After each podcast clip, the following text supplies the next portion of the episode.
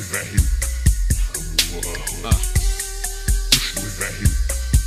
Some of that LTD Lincoln Town car. Some that El Dorado funk. I'm talking about gangsta shit.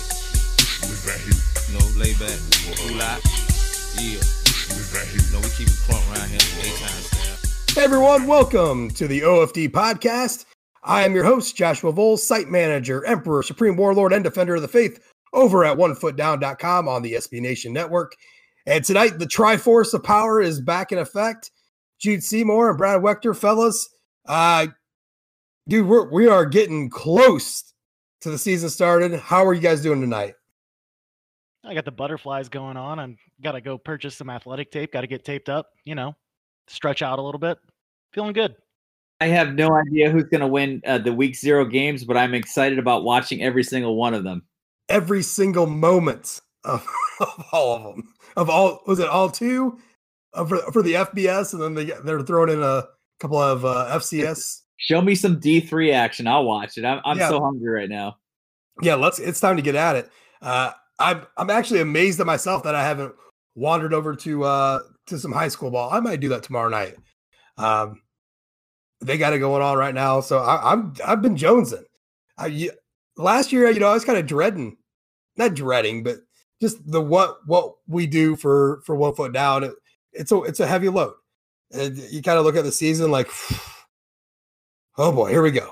You know, you, you got to buckle up and get in and you know you, you go into a little bit and that's with michigan as your big opponent you know which is be exciting this year it's this weird start that we have and i'm ready to go i mean I, all of a sudden this week I, i'm just putting in you know college football fight song music i'm i'm ready to go I, i'm geared up so notre dame just uh really just finished off their fall camp in summer uh, and are and they're starting to get ready for Louisville. The, uh, media day on Wednesday, that was basically like Louisville practice.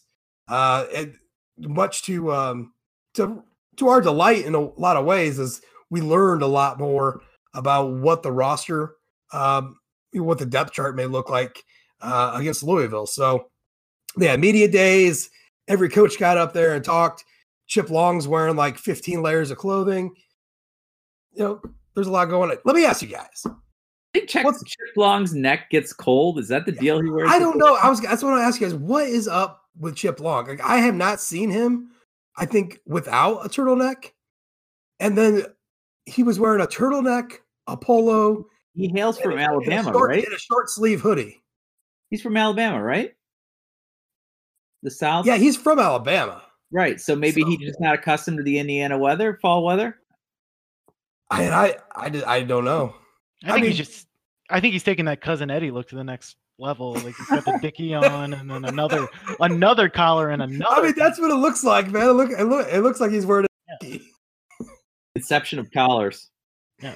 the funny thing is, I actually know a person who looks like exactly like Chip Long. Like they could be they could be twins, and I would peg him for wearing that same kind of outfit. like like that would not shock me if I saw him and he was wearing something like that. I'd be like, yeah, you know, that's what he wears.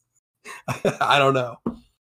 So one of the big things that we learned, fellas, is that yeah, it's probably going to be Drew White, Asmar Bilal, and Jeremiah Owusu-Koramoah starting at linebackers.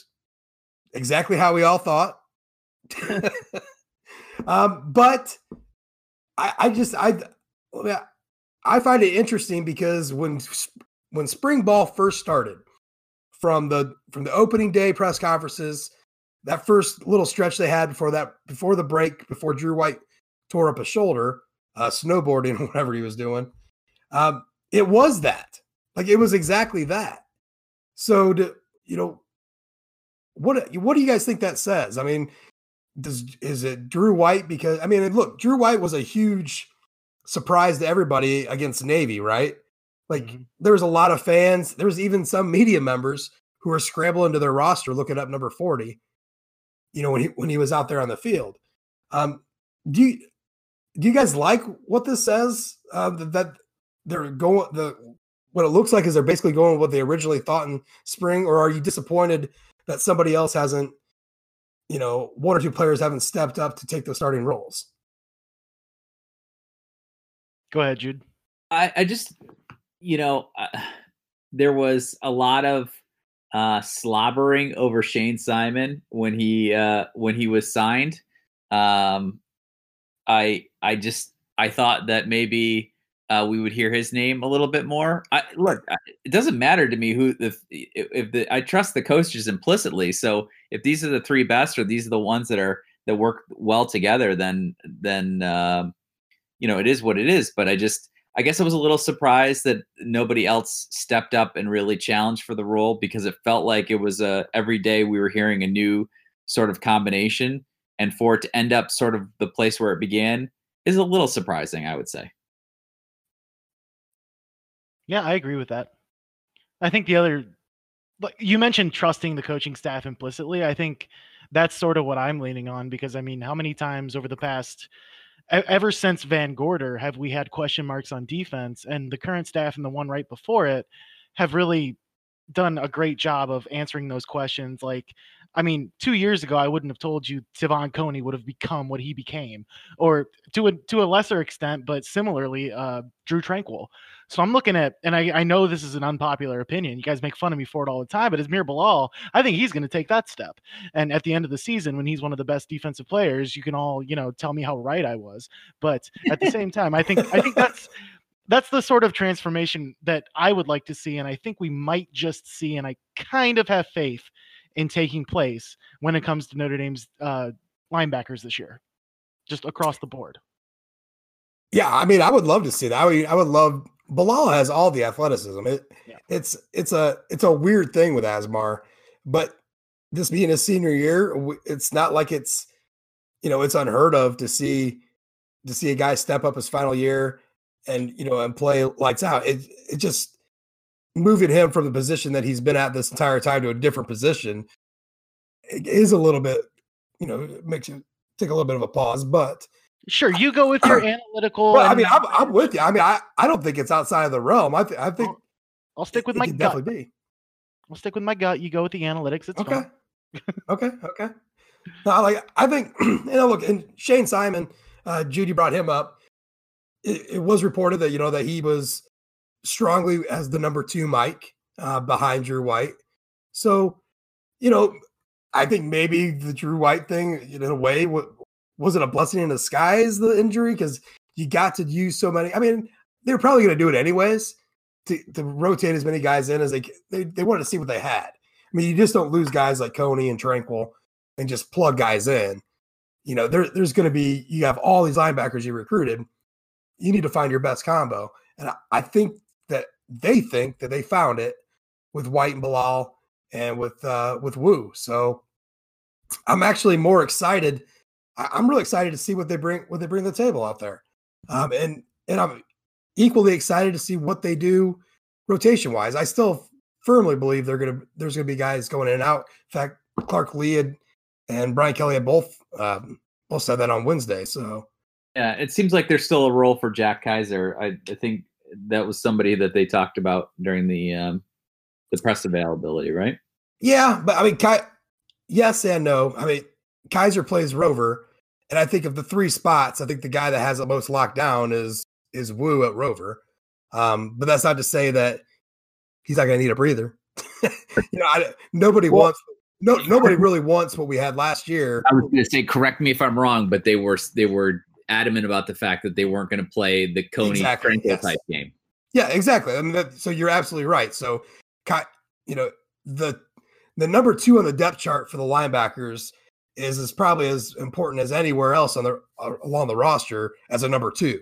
You know, probably them and them and that corner. So let's just let's segue right on into that to the corner. That uh, it kind of looks like it like Shaun Crawford. Shaun Crawford has kind of took over that spot opposite of Troy Pride. Troy Pride's going to play uh, the boundary which moves him over from where he was at previously over the field. Um, and we we've talked so much about this in the in this whole offseason about boundary boundary field, left right, what they're going to do. And look, it's probably just going to be a bigger mix this year. But it seems like Shaun Crawford has, has kind of took over that spot. And on top of that is also one of their better safety options coming off the bench. Uh, you, Jude, you got any any comment any commentary on that? This one surprises me even more than linebackers. Um, I I really expected to see Donte Vaughn here.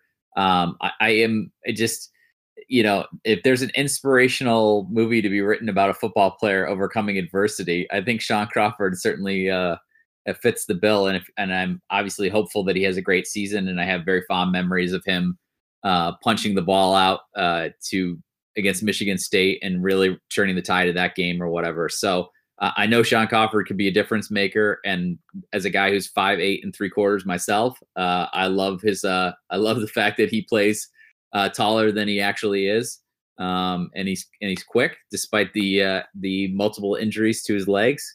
Um, but I'm I'm actually really surprised uh, to hear that. So now Vaughn was uh he's he's been banged up like the last two weeks. So Vaughn's got a lot less work too. So it, it I think it's kind of hard to to know, but that's but the, if you can't play, it, doesn't really matter. You know, it doesn't really matter. Uh, so you know, I, am with you on that. I, I, I just I don't know if Bracy's right. I don't know. I, I know like Tim Prister is really high on on TaRiq Bracy. Like of of all the media members, I think Bracy's name goes out of Prister's mouth the most. And actually, Prister threw a pretty kind of a hard diss towards Vaughn uh, recently when he said he, he didn't really buy that Vaughn was was with those receivers against Clemson. Like like it was like it wasn't good coverage. I'm like, eh, I don't know, man. When you when you're hip to hip with somebody, that's good coverage. If you didn't make the play on the ball, that's one thing, but you can't say they weren't with them. But anyways, uh, well, or you get a hand on the ball and the guy catches it anyway. Yeah, like, I mean, I don't know. I I was I've been way less I was way less critical of Donte Vaughn um, after that game than a lot of people. I mean, a lot of people wanted to throw him up to the Gary Gray, um, you know, graveyard. Yeah, if you watch that I, game, that's uh, completely unfair. Right, it, it, it, was, but that's exactly what people were doing. And I mean, uh, I understand it. I get it. I get why. But to me, there was a lot of things going on. If you just, if you logically sit sit down and and watch the film and watch it. It wasn't like the pit game with Donte Vaughn, where I mean he couldn't play at all. he was playing like, like shit that game.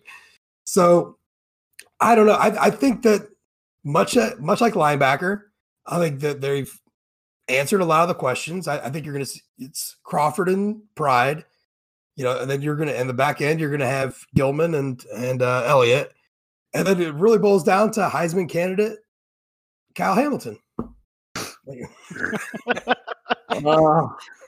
I, I mean, I, I guess I, I guess. Sorry, somebody like Greg on this podcast? That's a very. Oh Greg. man, Greg will just go on a tangent.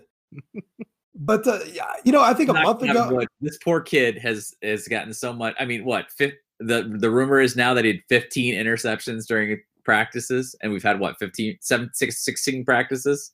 Yeah, he's been a beast. He's a, been an absolute beast but that I think uh, the media saw a certain amount, but then Brady Quinn had said like, no, somebody told me that it, you know, it was also this number, which was extremely high.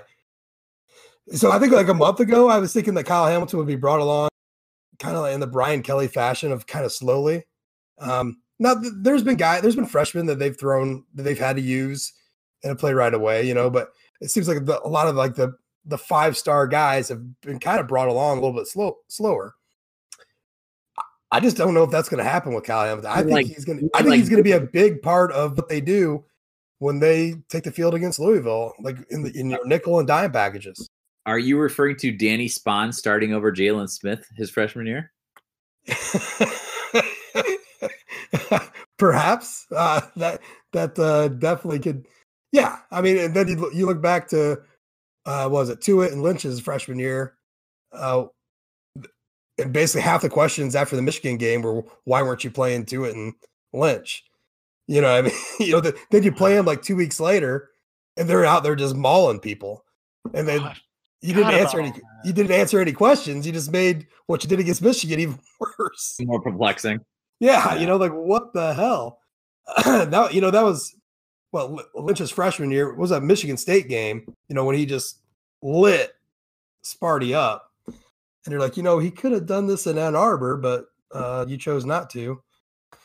So we've seen that. And so I kind of expected Hamilton almost to follow a little bit of that same path, but I just don't think that's going to be the case now. I think he's shown himself, proved himself. Kelly finally talked, you know, in good, you know, stop pretending that he wasn't didn't notice Hamilton at practice, and I think you can pretty much squarely put him. I bet he's going to be in the nickel package of the dime. I just they haven't said it, but you just can see that that's what's going to happen. So I mean, that's that's our two biggest ones from the spring, right? From spring yeah. moving forward, with a linebacker and corner. And in the, in the well, end, the injuries to the wide receiving core, sure. Oh, oh, we're getting we're getting to that. But yeah, I mean, our, but, our, but our two biggest questions going in was that linebacker that was that what we're gonna do with that other corner spot, right?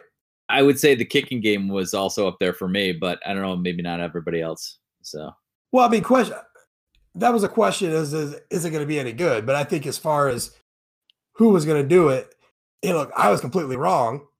I mean, I think I'm, I'm wrong. I was wrong with Donte Vaughn now, you know, looking at it. And I thought the freshman lacrosse pro kicker was going to come in and, and take the job. Jonathan Doerer apparently has stepped up to the mic and he's laid down a battle rap that no one can, you know, no one could contend with, uh, which is great. I mean, that's awesome. I don't care who it is. Just, just put the damn ball through the uprights, right? Results and the reports have been very positive about Jay Bramblett, the uh, freshman punter too, as well. So a lot of hang time. A lot of hang time. Yeah, that's what you hear about with Bramblett the most. Won't be these booming sixty yarders, um, but consistently puts up a punt with a shit ton of hang time, and I, that's cool with me. Just don't shank it. don't, don't shank. Don't line drive. Versus Clemson, 2015. It. Oh man, you know. So the 21 yard, one one yards out of bounds, like you know, oh, just awful. Yeah, that was ill afford to do it. You know. Yeah, let's not talk about that. we're, we're, on the dawn of a new season here. I, I wrote about a lot of interceptions. I've seen a lot of miscues. So yeah. So, but speaking of uh, uh, of some down things, obviously we're not getting out of camp healthy. Um, and unfortunately, two of our biggest weapons um, on offense, and I will include Michael Young as a big weapon on offense because he's a starting wide receiver. And he had a good spring and a really good fall camp. Broke his collarbone. Tight end Cole Kmet broke his collarbone. Now there's all sorts of different things that they are forced to do. Um, Cole Kmet, though, according to Brian Kelly, he's already catching passes. So maybe. Yeah. So I I heard him say that, but I also saw somebody on Twitter, and I don't know how, how reliable this is. So maybe I'm just spitballing here, but somebody said, yeah, Michael Floyd was doing that after he broke his collarbone, like a week after or two weeks after, and it still took him seven more weeks to get back. So yeah, yeah. So who's to say? And look, Brian Kelly talking about an injury should never ever always add two weeks. Always add yeah, two. Always, it's the Brian Kelly curve on the injury. So you should never take what Brian Kelly says with it. And I, I don't know if he does it on purpose because he, you know, coaches don't like answering injury questions. You know, they aren't doctors, but they don't want to be up. They're not up there to talk about the human body in that sense.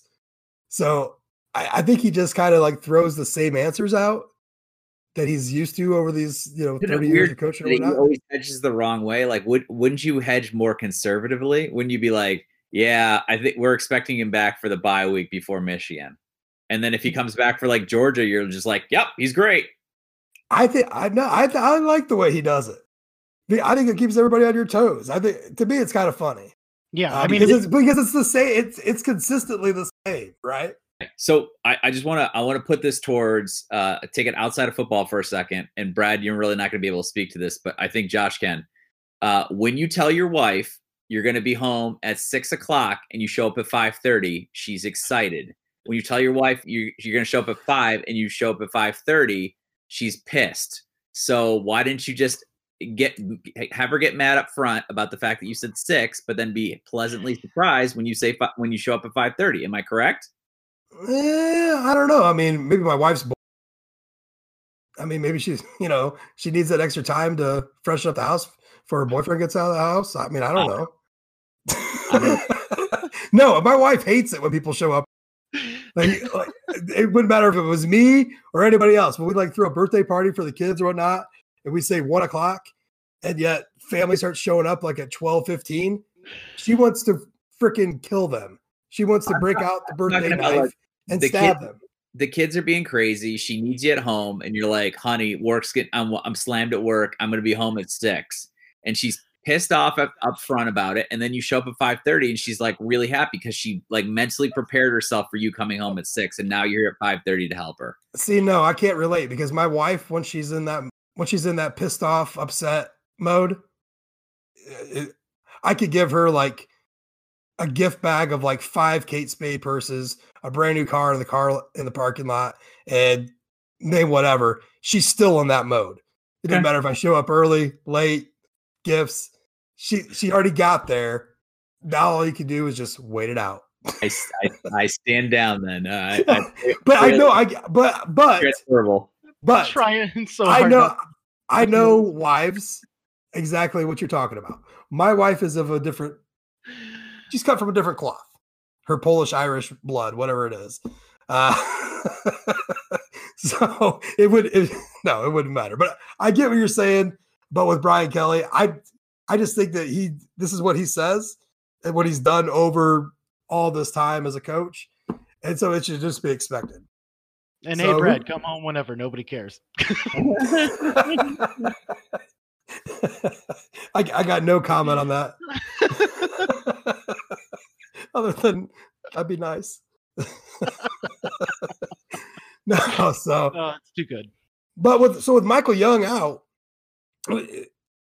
it's a little more interesting because now the sophomore wide receivers that fans have been just pining for uh, since the Clemson game. Because you know we got some speed in the sophomore class, and so everyone thinks that you know as long as you can run fast, you're you're supposed to be a really good.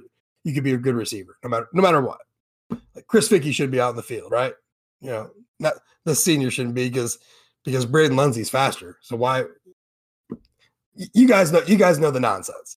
Mhm. Yeah, I, I think Greg Greg sold me on Lawrence Keys back in April, and now I'm just actually really, really excited to see uh, Lawrence Keys. And I also think it's kind of interesting that Javon McKinley's uh, you know career arc from uh, hopelessly lost in the depth chart, uh, major drinking incident when he was not 21, and now he actually has a he has a chance to maybe get his first catch uh, in in Young's absence. So I think that's kind of interesting too. Yeah, the thing with the thing with McKinley though is too is he he he backs up Claypool really. Um so as far as like this whole shift with Michael Young being out, like they they use they put they would put Fink out um out on the outside and, and keys on the inside, and they would actually then they would flip them around, have keys on the out and Fink on the inside. So You can't have McKinley on the outside and Fink on the inside. I, I didn't say that you can't. I'm just saying that they haven't.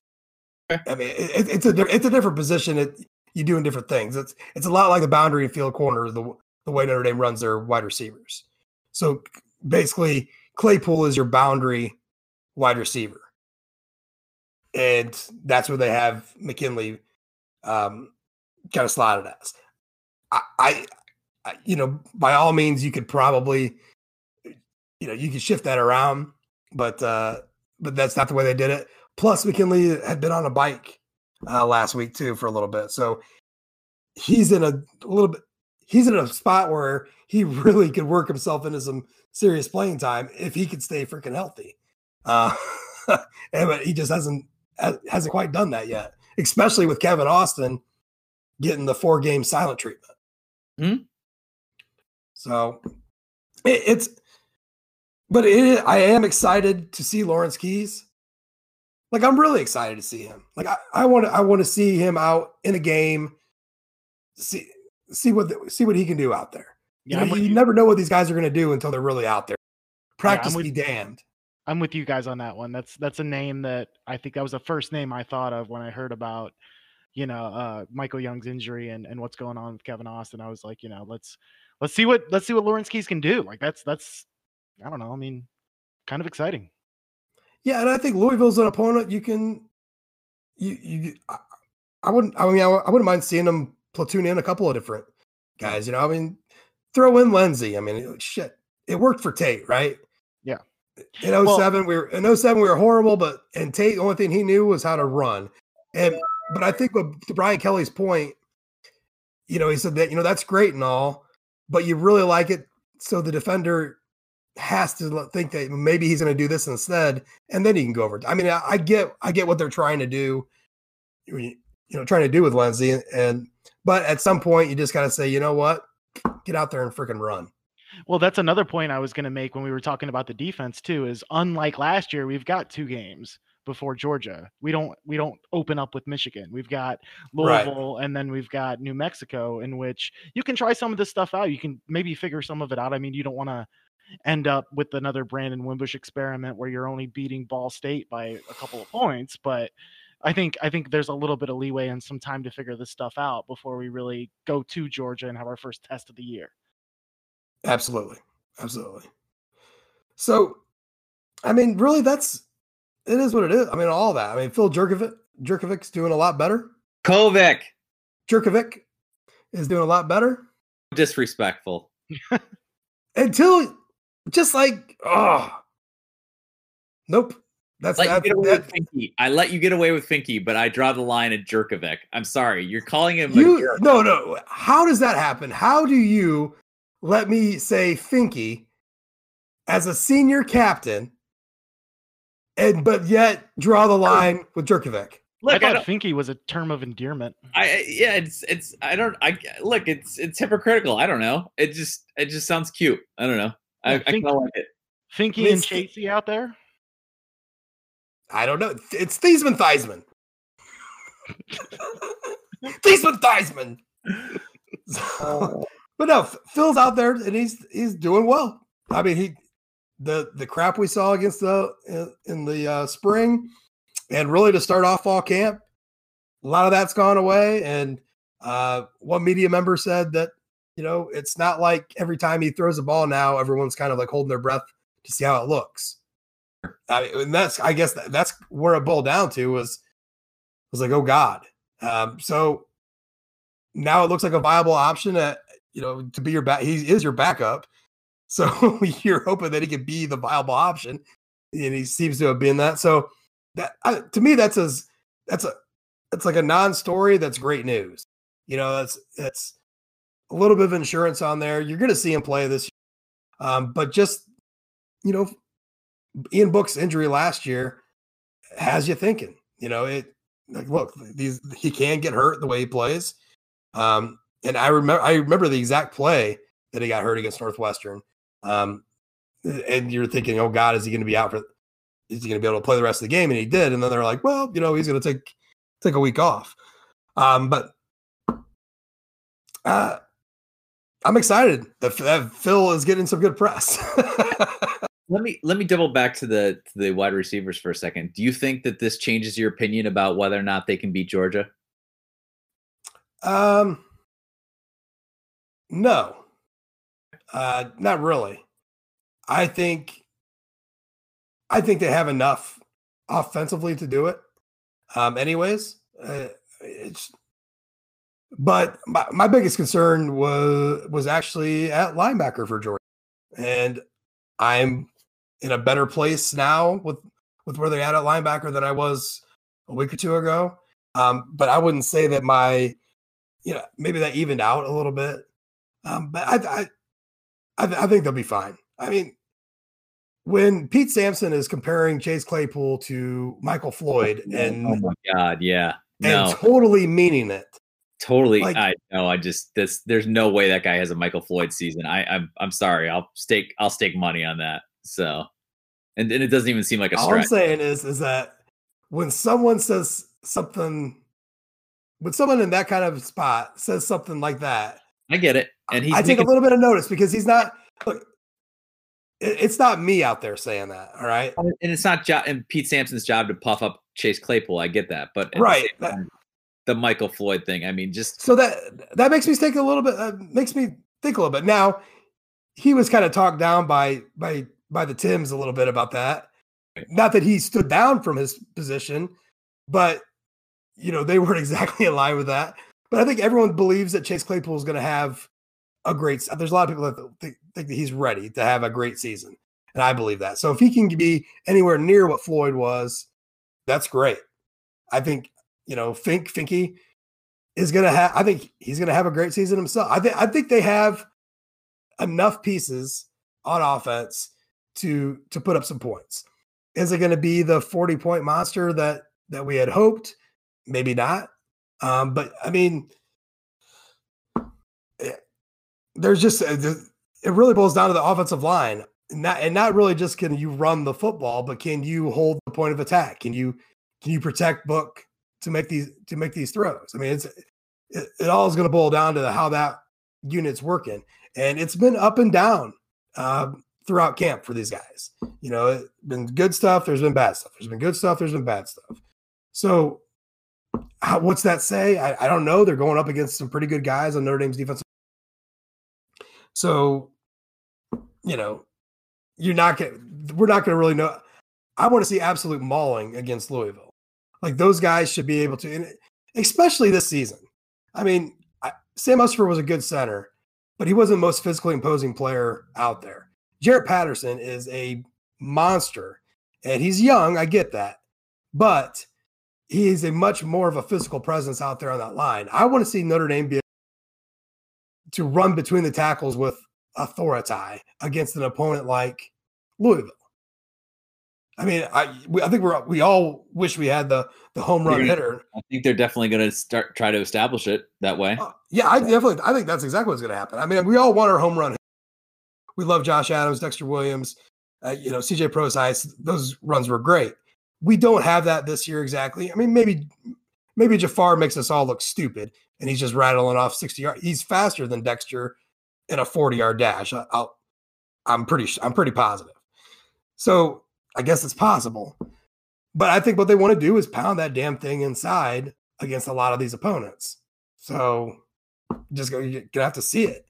It's gonna boil down to Patterson, Kraemer, and Banks, you know, in the middle of that line. And that, that's been the the bigger issue throughout camp. Are we still pumped for the season? I don't I don't think the injuries have, have dampened my enthusiasm at all. I I never thought that they were going to be a 40 point team. Um, I, I just I think they're going to be a very very good offense and and uh, I'm I'm still very very excited. I I'm I'm even though I predicted a three loss season, I, I I'm hope, hopeless hopefully optimistic. I think the 40 points is going to come like it, it's just going to be it's going to depend on what kind of game they you know, is it the same kind of game they had in 2017 where it's where it's, you know, just massive like massive collisions, nothing going on, you know, just just a tough break to get a score, low scoring game. I mean, 2019 is low scoring game in college football. Um, or is it are they going to have a little bit of a breakout? You know, I, I could see Georgia and Notre Dame absolutely doing that, where all of a sudden you, you get those games throughout the season, no matter throw everything else out the window, you got to line up and score some points. And that's something that's why Nick Saban has done what Nick Saban has done over the last few years because he he had realized that. Like, yeah, it's great to, you know, pound the rock and have this rushing defense, but you're going to come across a team that you're going to have to outscore. There's going to be a night where or a day that, that you're going to have to score, you know, 40, you know, 38, 40 points to win a big football game does that evolve, does something like that evolve down in Georgia? Hard to say. Georgia scores a lot in in their stadium, uh, so uh, you know their at, but averages are like from you know you say forty points a game. You know, do you score sixty against Bowling Green and and fifty six against New Mexico? And, you know, if you score thirty against you know or twenty eight against Georgia, you're still sitting there, right? You're still sitting there at forty points. So who who knows? I mean, who knows? I mean, to me, that's less important than how many points they're scoring is more or less how they're scoring it. And, and I right. think it also it's also why we have questions about the defense, right? Because if you score 28 points against Georgia, well, if you have a good defense, you might win that game. Oh, absolutely. I mean, you would think, right? Like you Mhm. can can you hold them to 27 points? Yeah. And I think last year's defense absolutely could. Um, this defense, we're they're gonna have to answer answer the, the bell, right? Kyle Hamilton pick six. There you go. Real lips to God's ears. Kyle Hamilton pick six in Georgia. In Georgia. Greg's just he's gonna be listening to this and just flipping out. Uh, Maybe maybe we should just mention Cal Hamilton's name like every like few minutes. Just yell it out. Kyle Hamilton. so let's uh let, let's move away. It was, it's kind of a fun day on Twitter today, a little bit. Uh, was. it was a- it was a good day. It was a good day. So before before we get to that, let's let's, let's actually take a quick break. That's, that's a good that's a good chance to uh to pay the bills here. So let's take a quick break. We come back. Uh, we're going to talk about our, our good day on Twitter. Okay, we're back and we are talking about a quality day on a mediocre quality website on Twitter. and uh look, Jim Harbaugh said some Jim Harbaugh shit and was getting backed up by the guy who wrote down the shit. And Andy Staples, now with the Athletic, called them all out on it, and it it it was fabulous. Jude, you want to you want to recap that a little bit? There's a writer named John U. Bacon. He's he's got a forthcoming book um, about um, Michigan and the Called way that overtime. yeah Michigan runs its its program as as far as I can tell. Um, they shared a comment from the director of recruiting. Uh, I think his name is Matt Dudek. And who was also the same. Hold on, real quick. Who was Okay. also the same guy that got into it with um with Notre Dame? Was it not? Was it right? Oh, there was something, wasn't there? Yes, Uh, with, the, with the touring the world, the the South Yes. Africa. Yeah, with, with the with the dumb petty shit. So this is a this is a really petty guy anyway. Yeah. So let me see if I can call up the uh, the the uh, the thing that got basically set Andy off. But it was basically Matt Dudek saying no one's trying to no one's trying to do it the way Michigan's doing it. No one has that that mixture of uh, athletics and academics. Uh, you know, this isn't you know joke courses. If you're if you're not making the grades on Monday, you're not showing up on on Saturday or whatever.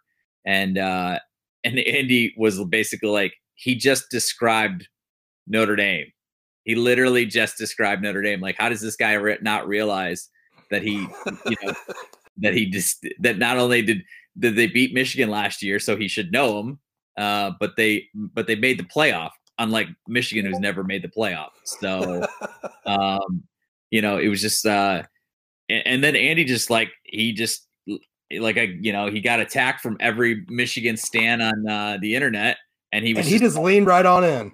yeah, he was like spot the lie basically. Um, so I, I thought it was, I thought it was great.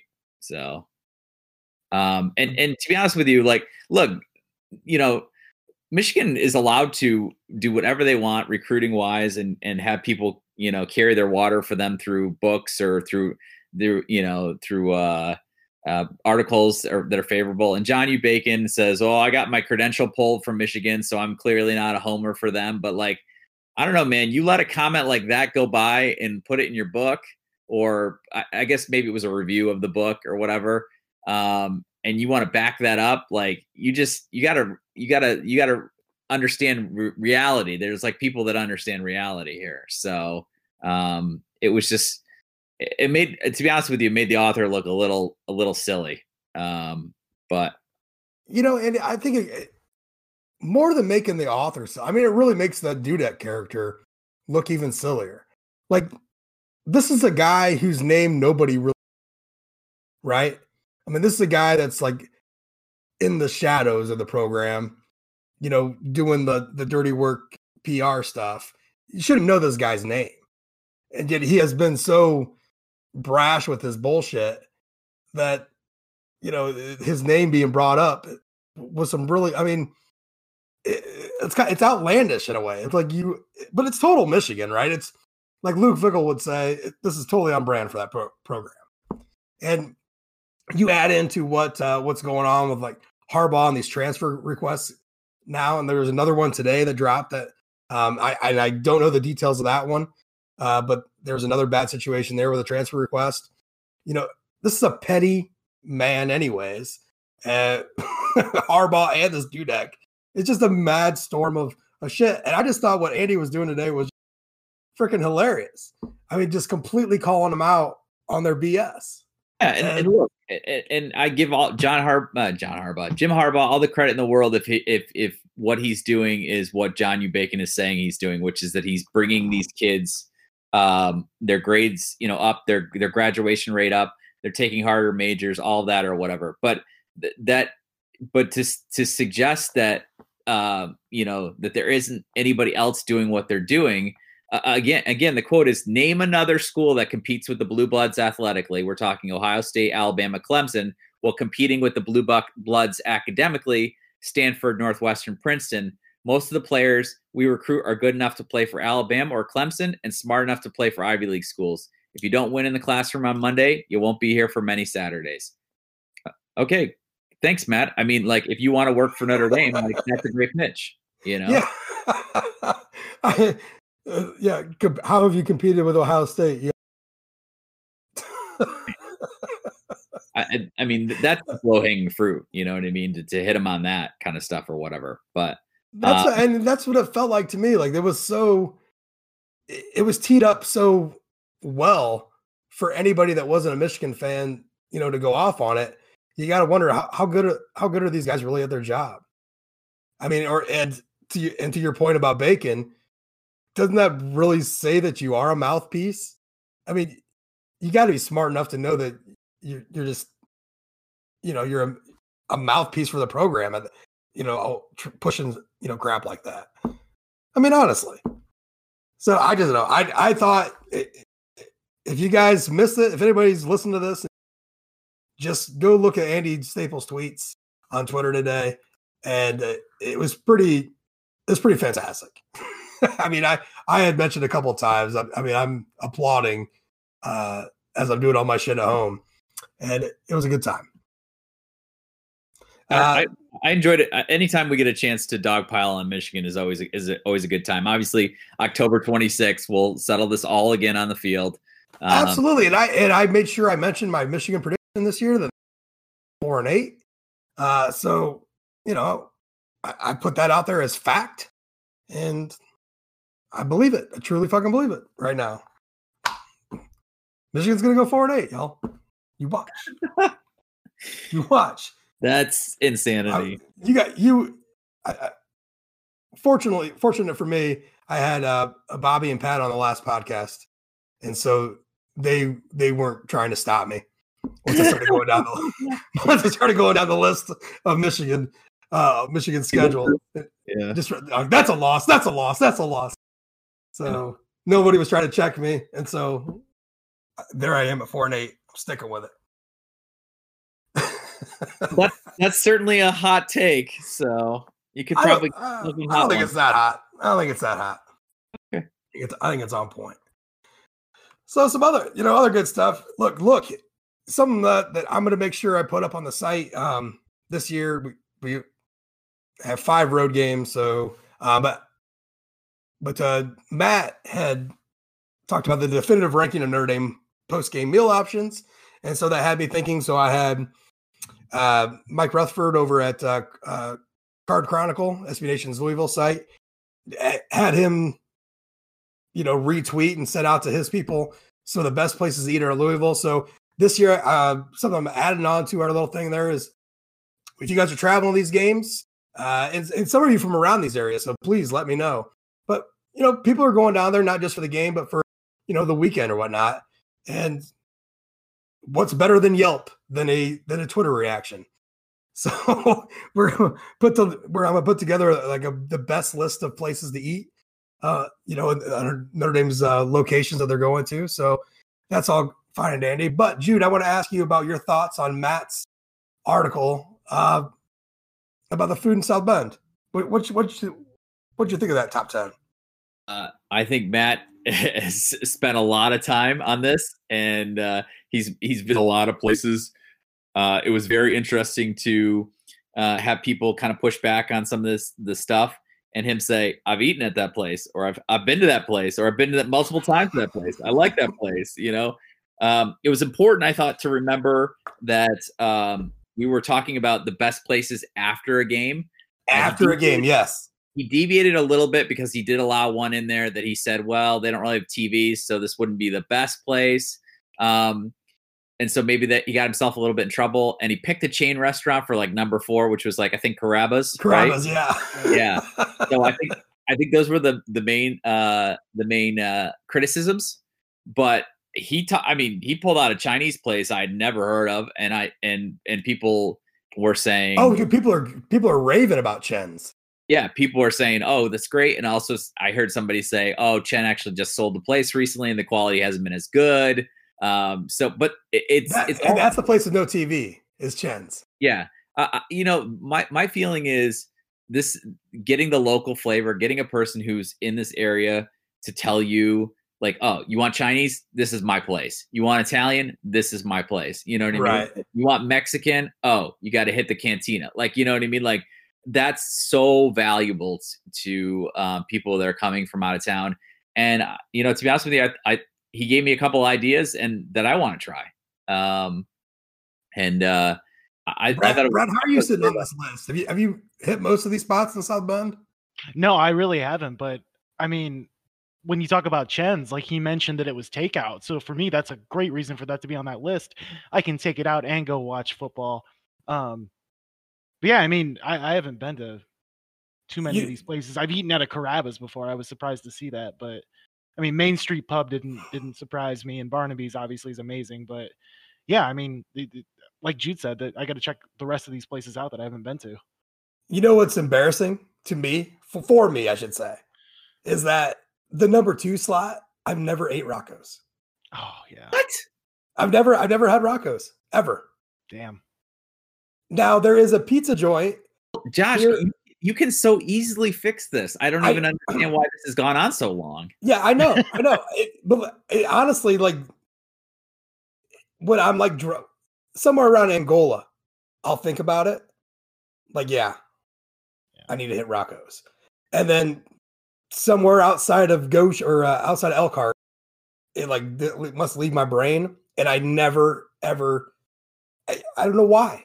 Like for years, and the reason and big, a big reason why is there's a pizza joint here in town, in in Hicksville. It's called Palace Pizza. Uh, their owner Scott, who's a fantastic human being, big Notre Dame fan, and if he, it, they have weird hours, and if he doesn't answer your call during hours, he'll call you back. He'll "Caller ID, call you back, give you a discount." I mean, dude, Scott's great. Palace Pizza, great place, but I always order the uh, sausage, onion, and green pepper, and he thinks it's funny because he what was told to him years and years ago was that the best pizza to get at Rocco's was a sausage, green, green pepper, and onion. And so every time he's up in South Bend, he that's what he, he goes to Rocco's and gets that. It's because I tell him, you know, how because their pizza is incredible here. He's like, oh yeah, you gotta go, gotta go up to Rocco's. I'm like, I can't, I, I know I have to go there. I know I do. I've known that for like 30 years, and still have not made it there. So it's embarrassing for me to admit, but it is. It's like a staple. I mean, Jude, how many times have you ate there?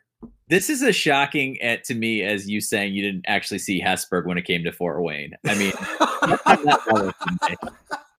that was a bad, bad scheduling on my part, oh. So- and on the place that was showing the film. That was they they say two weeks, and they really meant like they really meant 10 days. Yeah, I get it. yeah, yeah, ex- exactly. So yeah, I've never ate at Rocco's. I- Okay. I, don't know. I don't know. What to, You know, it's so funny because some of some of these places, Rocco's and Barnaby's, probably probably uh, the two most. They're so wrapped up in nostalgia. Like I have very vivid memories of people that I went to birthday parties with at Rocco's, or um, how my uh, the girl that I was dating, her father really liked Barnaby's as an undergrad, so we always ended up at Barnaby's when he was in town, and he would pay. So it was like, you know, like when you're a college kid, you were just like, yeah, I'll definitely eat Barnaby's. You know what I mean? Like and the square pizza. I just like I don't know. It just there's so much of that that's steeped in um and just like rem- remembrances of good times with friends and I and I wondered how much kind of Matt's um you know take on these were sort of like the good times that he had um you know with with buddies you know at some of these places. oh, for sure. But let me ask you too. he has on number nine. He's got Villa McCree. Is it? Isn't that actually McCready's? Is that what that is? No, Isn't that up there off? Or am I think? Am I thinking of a different place? Because I'm looking at this picture here, and, I, and I, I can't remember the, the the sober time. I was never sober being at this place. So, but it was a giant. It's a giant place that I'm thinking of. I thought it was like called McCready's over there off of um off of Gumwood. I think I think you're asking the wrong people here. I mean, Ugh. okay, but it- So I- dude, it's a it's a great freaking spot. It's a it's huge. It's absolutely enormous. It's got this giant viewing room. It's got this giant bar. I mean, it's it's enormous in size, in menu scope. It, they got like homemade gelato that they. I mean, they, it's a it's a kind of a crazy place, and it looks like a place like on game day that get that gets filled up. I mean, obviously, I'm not in a bar in South Bend on game day, um, you know, during the game, so I, I, I couldn't speak to that. But uh, but I don't know if- it's the same place. If it's the same place, like I don't know. I thought the place I'm thinking of, I thought should have been on the list, maybe a little high because it was it's it seemed like a dope spot. I don't know. So I've got two more brief contributions to this topic. Um, the first being, have you guys seen the episode of Kitchen Nightmares with Gordon Ramsay where they're at a pizza place in South Bend? I can't remember what the pizza place was. I'm certain it's been closed since, but it was it was hilarious because it's like, uh, and I don't know if you guys watch Gordon Ramsay on TV. It's sort of a guilty pleasure of mine. Um, I just love it when he lays into people that suck at their jobs. But there's this one episode where he's in the sports bar and there's like a Brady Quinn jersey on the wall and there's like a couple of priests eating a table over and he tries the pizza and it's terrible and he walks over to the table of priests and he's like as men of God I have to tell you you've made a mistake coming here. God bless you. And I can't remember what the place is called. I'll have to go watch it. It was like season 4 or something. But I thought that But was pl- hilarious. but you thought, but you think the place is closed now? I am sure it's closed now. You don't go on Kitchen Nightmares and stay open. I thought it's, it's not like the the British that turns it around. No, no, Britain's there to shut no. you down. Yeah, no, you get on TV. I think you take a paycheck, and then you sell off all of the things they decorated. They redecorated your restaurant. that's how you pay the mortgage for the next year. I think that's how that works. Um, and the other thing is, speaking of good places to go on campus, uh, this is actually topical and relevant to another campus. To uh, when I was in Clemson for the Clemson game in 2016, I trudged out to in in a hurricane. I trudged out to a place called the Esso Club to grab a drink, and there was a country band playing. And I just happened to be reading the news today, and I see that there was a storm in Clemson today, and the giant uh, the giant canopy, the giant like you know thing over all of the tables at the Esso Club blew away, and it took two of their workers with it What? storm? Yeah, so I watched the video, and there's just like these two people hanging onto ropes, just like following this big canopy. And I'm like, God, I hope they're okay. And then they interviewed him, and he's got like stitches over his head, and he's like, Yeah, we were just trying to save all of our hard work. And I was like, Man, I've been there. Like, I, yeah, you got to get that country band back and like have a benefit to buy a new canopy. So that that was in the news today, and that's my story for game day eats and drinks. Brad, didn't you go down to the Wake Forest game too and get Oh, I sunburned did. shit? Yeah. Oh my god, it was so hot. It's like sitting in a frying pan. did, did you eat anywhere good down there? Uh, yeah, we actually did. I don't remember. There was a there was a brewery with with like a little restaurant attached to it, um, over on the east side of campus that was really good. I can't You remember get some what it pulled pork you're down in Carolina. Oh yeah, for sure. Yeah, Hell you gotta try. it. I did. Carolina barbecue is actually one of my favorites. Yeah, I, I'm with you on that one. It's it's Yeah. way up there, way over Texas. Yeah, I mean Texas is good, and there's no barbecue that's bad except maybe like Memphis. But yeah, Oh. Did you read? Did either one of you read? Uh, well, you didn't, uh, Brad. I know you didn't. But uh, Josh, did you read the Matt Fortuna story about how the ACC scheduling has been so messed up that basically people that who have campuses 20 miles from each other haven't played each other in seven? no, it's it's on my read list because I I just saw that maybe about I mean, really Two hours. about two hours ago and and made a point to uh to go back and read it. I haven't read it yet. Yeah, I think I think it's really fascinating. I, I won't spoil it for you, but basically, there's a lot of people scratching their heads saying, "How did we get here?" And right, alert: Notre Dame is a big part of the reason why. Just so, one more reason to hate us, right? because Duke and North Carolina, North Carolina, North Carolina and Wake Forest that are playing a non-conference game this year. And John Swofford was like, "I'm okay with this for now. I wouldn't want to see a lot of people doing this, you know." So. But they should rise up against Swofford on that. I mean, I think they're they're doing it to prove a point. Like, well, yeah. Like, well, if you get to all, nine, if you get to nine conference games and you don't get to count Notre Dame as a conference game, like this gets a little like this gets the degree of difficulty gets a lot worse. Well, the degree of difficulty, it, I mean, they're trying to figure out how to have an interesting schedule. I mean, obviously Notre Dame coming to their stadium helps them out in so many ways. But so does but, playing your rival 20 miles away from their campus. Exactly. Well, exactly. Yeah. But, I, but that's what this whole thing like you know we we talk about our love of being you know independent and all that. But you know the nice thing about conferences are is that these schools that are geographically close to each other with these these built-in rivalries that go that stretch back to elementary school you know are sitting right there. And for all this stuff that they're doing for for money this this big business that they're they're moving around they're killing off the things that were great about college football I mean, just I mean, uh, you know, not to wax poetic about it all, but I mean, just like having no Texas Texas A&M on Thanksgiving. I mean, yeah. that that's a that's a joyless endeavor now. Uh, you know, just uh, no no Nebraska, Oklahoma. You know, no. It's a it's a shame. I mean, it, it it's a fucking shame.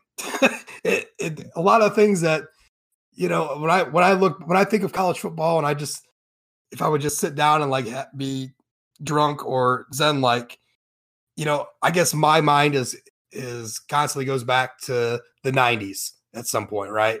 Like that's mm-hmm. where college football, you know, entered, you know, really entered my, you know, my consciousness and my heart. Cortex, so you, yeah. yeah, you know, that that that that's what brought you up, right? So you think about that, and nothing. I mean, there's so much from that era that is gone, and I understand the way the world works, and and things change, and you know, and I'm fine with that. You know, I, have I've made my peace, um, you know, with with Colorado being in the Pac-12, I guess. But, um, but it doesn't mean that I enjoy what's what, what we constantly see. And I, I think for a conference like the ACC, that is, you know, in, in a lot of ways struggling to find itself. You know, they they have a national champion in Clemson, right? And but they're still constantly looked at as like being like less than the Big Ten, who hasn't made the the playoffs in the last couple years. I mean, so there's a what you know what are you doing down there? They launched the ACC network about two hours from before we recorded, so they're pretty happy about that. But having that, having an out of conference game between ACC opponents that are only 20 minutes apart, that says something. I know what they're, I know what they're doing. They're playing basketball. they're going to show up in helmets and pads. Yeah, but they're going to they're going to break out a basketball. they're going to say, "Fuck you, Joe Tiller. This is real basketball." Yeah. and yes, this is a conference game. Screw you. Yeah, no doubt. Well, hey, before uh, uh, b- before we wrap any of this up here, I, I we we have to talk about uh Pat's investigative report into te- I mean, it, it has to be mentioned again. If you haven't, if you don't know what I'm talking about with the with Taio Cruz and the and the song Dynamite and the conspiracy with the royal family, I mean, you, you're missing out. Number one, get your ass over to One Foot Down right now. Find those stories. They're they're on the front page right now. It's amazing. And not only that, but after the initial report, just Jude, explain what happened with with Sam Sanchez. So Sam clearly had read the the article and and was able to um, think it's funny instead of just you know being I don't know. It's possible he could have just been humorless about the whole thing. Um, so he was at a, and they call it, I think they call it orientation for the core group, and uh, he was at the end and he said, "Oh, you know, by the way, there was this article written about me, and and I, I guess he might have must have explained it to them for the people who hadn't read it." and he said, you know, I think it's time to come clean. And he undid his like zipped up jacket and he and he flashed the Union Jack T-shirt that he must have acquired from his London trip all those years ago, and just basically was like, you know, I guess like just cheekily uh, confirming the conspiracy, which I. I'm glad you used the word cheeky. I don't. I don't know. You know, look, you know, we were we were poking a little fun at the band. We were poking a little fun at Sam Sanchez. We were poking obviously a lot, a ton of fun at ourselves. I mean, it's like the whole thing was written like Hunter S. Thompson and like you know, just had to take on an expose about the Notre Dame band or whatever. It just was just the whole thing was bonkers, and for him to like lean into it was just I I thought the best, the absolute best, and um, I hope that he enjoyed the update because um, there were definitely band people that were like, "You got to know what's going on here because this is hilarious." you know what I mean? And and God bless those people because, like, look, we don't ask for inside band tips. We're not looking to blow up the band about you know this is the formation they're going to use or these are the songs they're going to use or someone was shit talking the Michigan band or so, anything there, like that.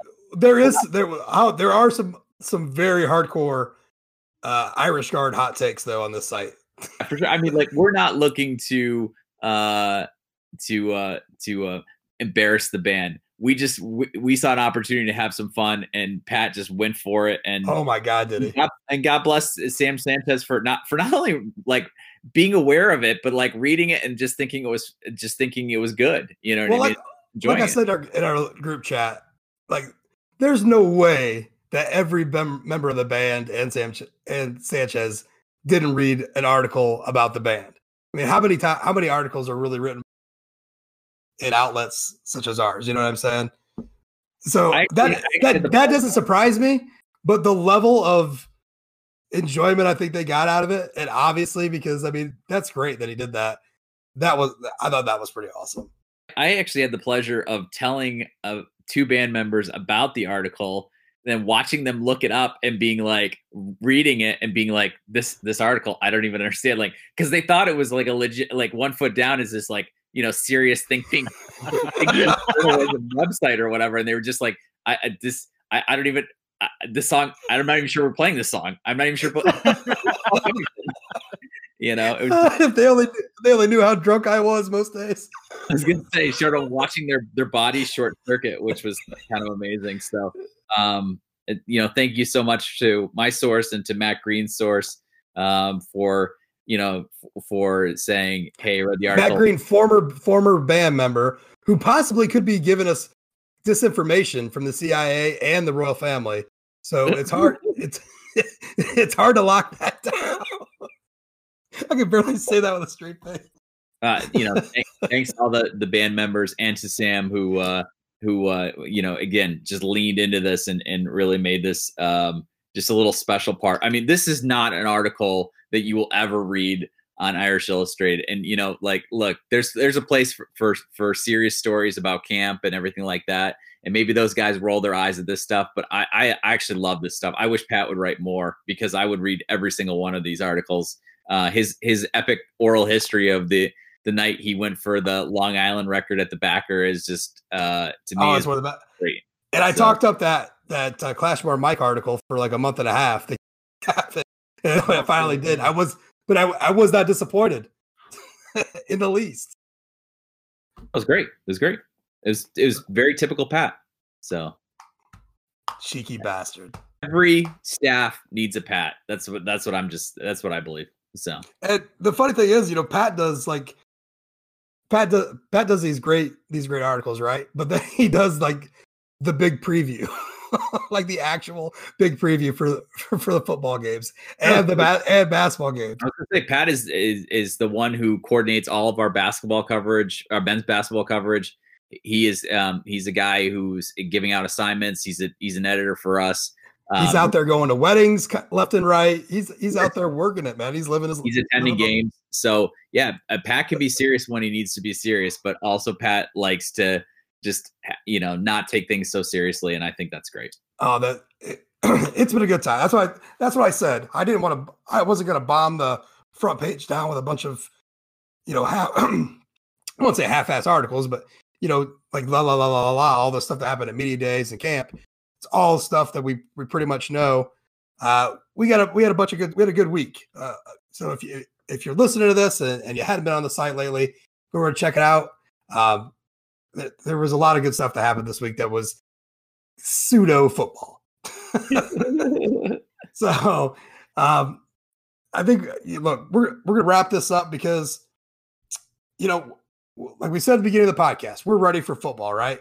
We are ready for the season to go. Uh, again, this this podcast will will have a preview and a review for each game. We don't have a set schedule. It's just gonna go like um, kind of go with the flow, man. Just have to be on the lookout for it. Uh, but we're, we're ready to go. We're, we're tired. Everyone's tired of talking about the same stuff. I am personally very much uh, tired of talking about the same things over and over again. I'm looking for something new, and that only happens with uh, game week. So, uh, Jude, do you have anything to to shout out to close out tonight? Uh, no, I don't. I don't have anything. Uh, I've been nothing uh, with uh with Tex. I've yeah, I've been sh- I've been shaking the uh the trees all day long for um for and I mentioned it before on this podcast for uh, our friend Ryan Ritter over at uh, Her Loyal Sons. He does a, uh, fundraiser every year for uh, Extra Life campaign in memory of a little boy named Avon who uh, we unfortunately lost uh, a battle to a cancer. So um, he's been raising money for the Oklahoma, the Children's Hospital in Oklahoma, and um, he started off small. I think the first year he he, he was maybe like 800 bucks, and uh, he considered that kind of a success. Uh, and this year so far, uh, he's he's raised three thousand six hundred fifty five dollars and well on his way to a six thousand dollar goal. So uh, check him out. Uh, I think it's ndtex.extralife.com uh, for his donate page. Uh, hit him up with a donation. Even five bucks goes a long way uh, to helping uh, kids and their parents during a very trying time for for for everybody. So, absolutely, and thank, thanks again for for sharing that uh, on on the podcast and on our Twitter account. Um, I know Ryan probably appreciates that a lot, and as the people that uh, that, that we're trying to help. Uh, Brad, you got anything for us tonight? Uh, I think what uh, Jude just said and what Ryan is doing is incredibly important. I think we should all do whatever we can to support that cause. and very serious about that. Absolutely, and congratulations, by the way, on your on your new job. Oh, thank you. Uh, we, we, gave you the uh, the hoo ha before the before we recorded the show, but uh, Brad is uh, he's rising up in the world, y'all. He's he's he's about to be uh, Jeff Bezos. Uh, so uh, congratulations to you, and uh, I I know you've been working hard for the last year or so, uh, really working hard and being busy. So I'm glad that uh, this is paying off for you. Yeah, I appreciate that. I uh, I applied for graduation today, so hell yeah, awesome. things are happening. You and Chris Finke, right? Yep, that's right. You start paying back the student loans. uh, yeah, you just just mosey right past that. You can do what I did and defer for ten years. Eventually, some Eventually, they want their money. And, yeah, not recommend. No, they'll just they'll waive I, it and I'll be I, fine. No, I, I literally did. I deferred my payments for ten years. I do not recommend that to anybody. But I am. I, I you know I made the. uh we, we had a little little Twitter a little Twitter chat between the with the South Bend Tribune guys, and I basically told um told Carter I'm I, you know I'm like Tommy from Goodfellas, and he didn't know what I meant really because he didn't watch it, but you know, remember the scene when he's like, you know, I'm stupid like that. That there you go. I'm stupid like that. I did it. Don't recommend it. It is what it is. there goes the bank account. So anyway, so anyways, that's it for tonight. Uh, look, I, I, I hope that you guys got something from this other than just us chuckling about some sh- uh, stuff that's already up on our site. I like I like I said just a few minutes ago. I promise you, football is coming. Football is coming. Things are going to happen. Pray for better news and less broken collarbones, and uh, and we're we're all going to get through this uh, next couple weeks. Uh, not even two weeks. We're we're under two weeks now. Um, what are we? A week and a half? Are we even under? Are we like? We're just a shade over, right? September 2nd and there's 31 days in August, right? Yeah. So uh 9 and uh, 2, 11. 11. Thank you. I did then major. you, wake up and you get this podcast in your feed. So Yeah, you, you may listen to this Friday morning and you're feeling even better about being close. This is kind of like a, a bye week, right? So eat some cheeseburgers. Do what, do what you're supposed to do in a bye week. Uh, or, or go get a Popeye's chicken sandwich like everybody else is, is doing. Hell, I don't know. So for me, for me and the rest of the Triforce, thanks for listening and uh, go Irish.